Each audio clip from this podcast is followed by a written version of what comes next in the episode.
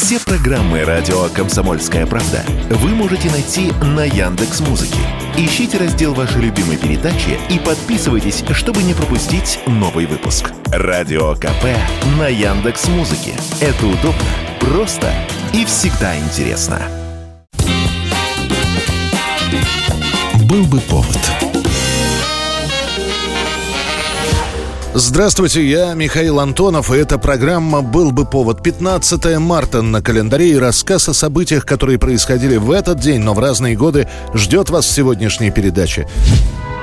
15 марта 1917 года в Российской империи больше нет царя.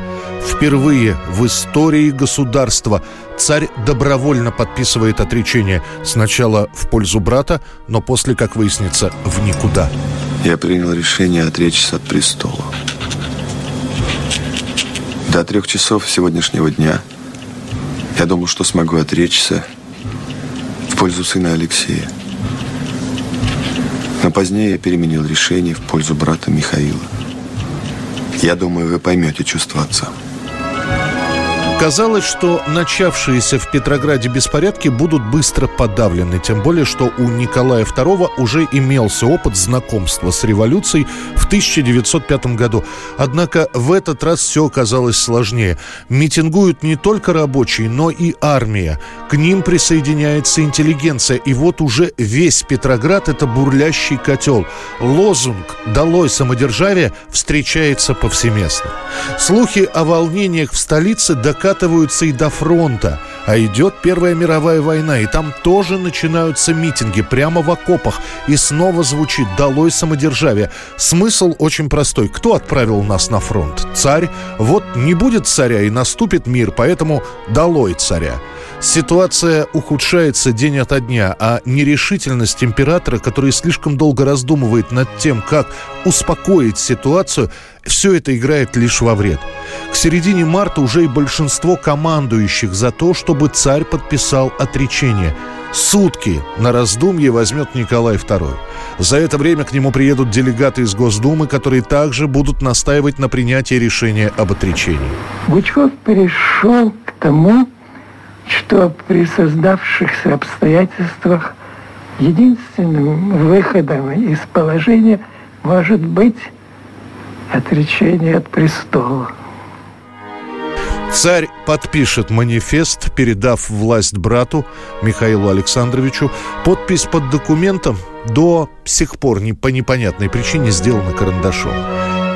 Поставив подпись «Николай II» или «Мы, Николай II, император всероссийский, царь польский, князь финляндский» и прочее, прочее, прочее, превратился в гражданина Николая Александровича Романова – а уже на следующий день, 16 марта, брат Николай Михаил Александрович выступит с заявлением, что он отказывается от власти, так как может принять ее только по воле народа, выраженной учредительным собранием после прямого всеобщего голосования. 1969 год, 15 марта. Очередной образ милиционера на советских экранах. На этот раз это не добродушный кинолог, как Никулин в ленте «Ко мне Мухтар», и не хитрый и проницательный участковый в исполнении Валерия Золотухина в фильме «Хозяин тайги». По сути, впервые на советском экране это почти пенсионер, но пенсионер-милиционер, который благодаря знанию жизни готов раскрыть самые запутанные преступления. А самое главное, он знаток человеческих душ. Так появляется участковый Анискин в исполнении Михаила Жарова в ленте «Деревенский детектив». Анискин, это ж понимаете смешно, быть у вас все время под рукой. Дяденька, оставьте на спокое, дяденька, мы выросли давно, Федор Иванович Анискин дорабатывает до пенсии. Он участковый лейтенант милиции, живет в небольшом поселке. Служба тихая, спокойная. По большей степени Анискин смотрит за порядком. Чтобы драк на танцплощадке не было, чтобы тунеядцы местные наконец-то себе работу нашли, чтобы пьяные мужья руки жен не поднимали. Одним словом, спокойная, размеренная жизнь. И тут неожиданно преступление. У директора местного клуба похищают аккордеон. Вот и приходится Федору Ивановичу приступать к расследованию. Аккордеона не было. Похитили. Три регистра. Сколько? Три. Нет, я спрашиваю, сколько стоит? Федор Иванович, когда речь идет о святом искусстве. 350. 350? Платил с рук. О, 350. Если память мне не врет, то такого крупного дела у нас в деревне с 1948 года не было. Как ни странно, лента «Деревенский детектив» при всей кажущейся простоте оказывается такой душевной картиной. Ну, казалось бы, кому интересно смотреть на милиционера-пенсионера? Однако картину удается снять с таким юмором. Актеры играют от души, и все пропитана таким теплом, что Анискин для МВД становится чуть ли не символом участкового. Дескать, вот каким должен быть милиционер. Отзывчивым, где надо похвалит, где нужно пожурит.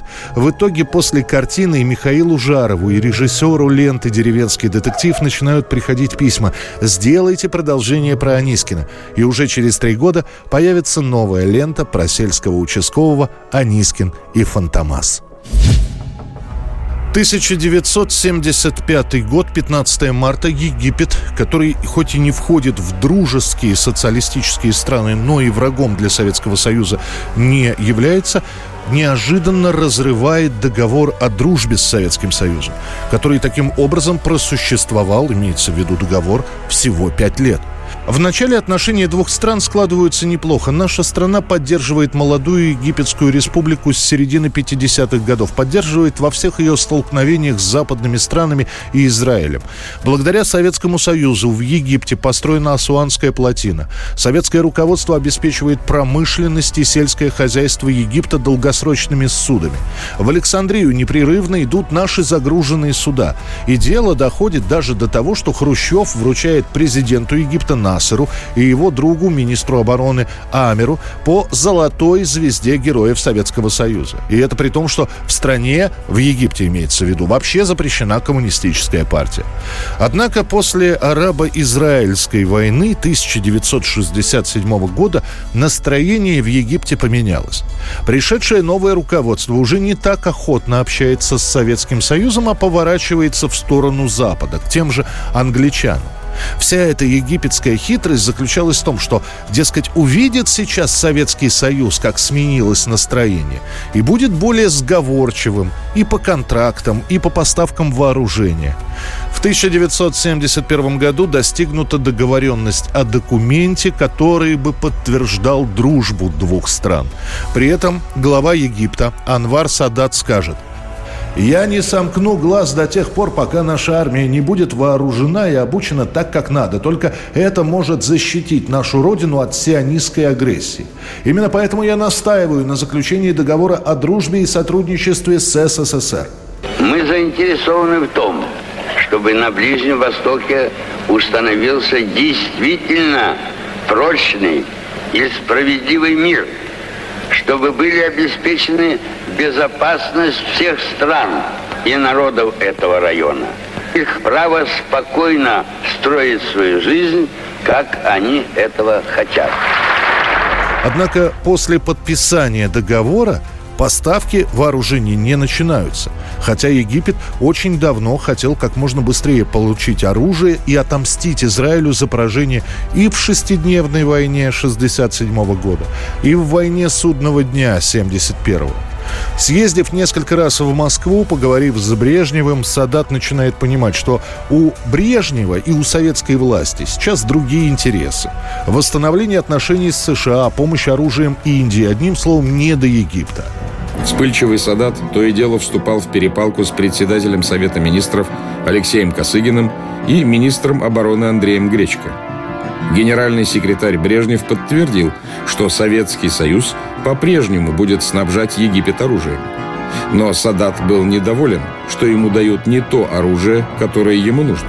В итоге Анвар Садат в лице египетского правительства разрывает договор о дружбе в одностороннем порядке. В СССР на это решение отреагируют сдержанно, как бы показывая, что от этого решения, которое принял Египет, Советскому Союзу будет ни холодно, ни жарко. Это была программа «Был бы повод» и рассказ о событиях, которые происходили в этот день, 15 марта, но в разные годы. Очередной выпуск завтра. В студии был Михаил Антонов. До встречи. «Был бы повод»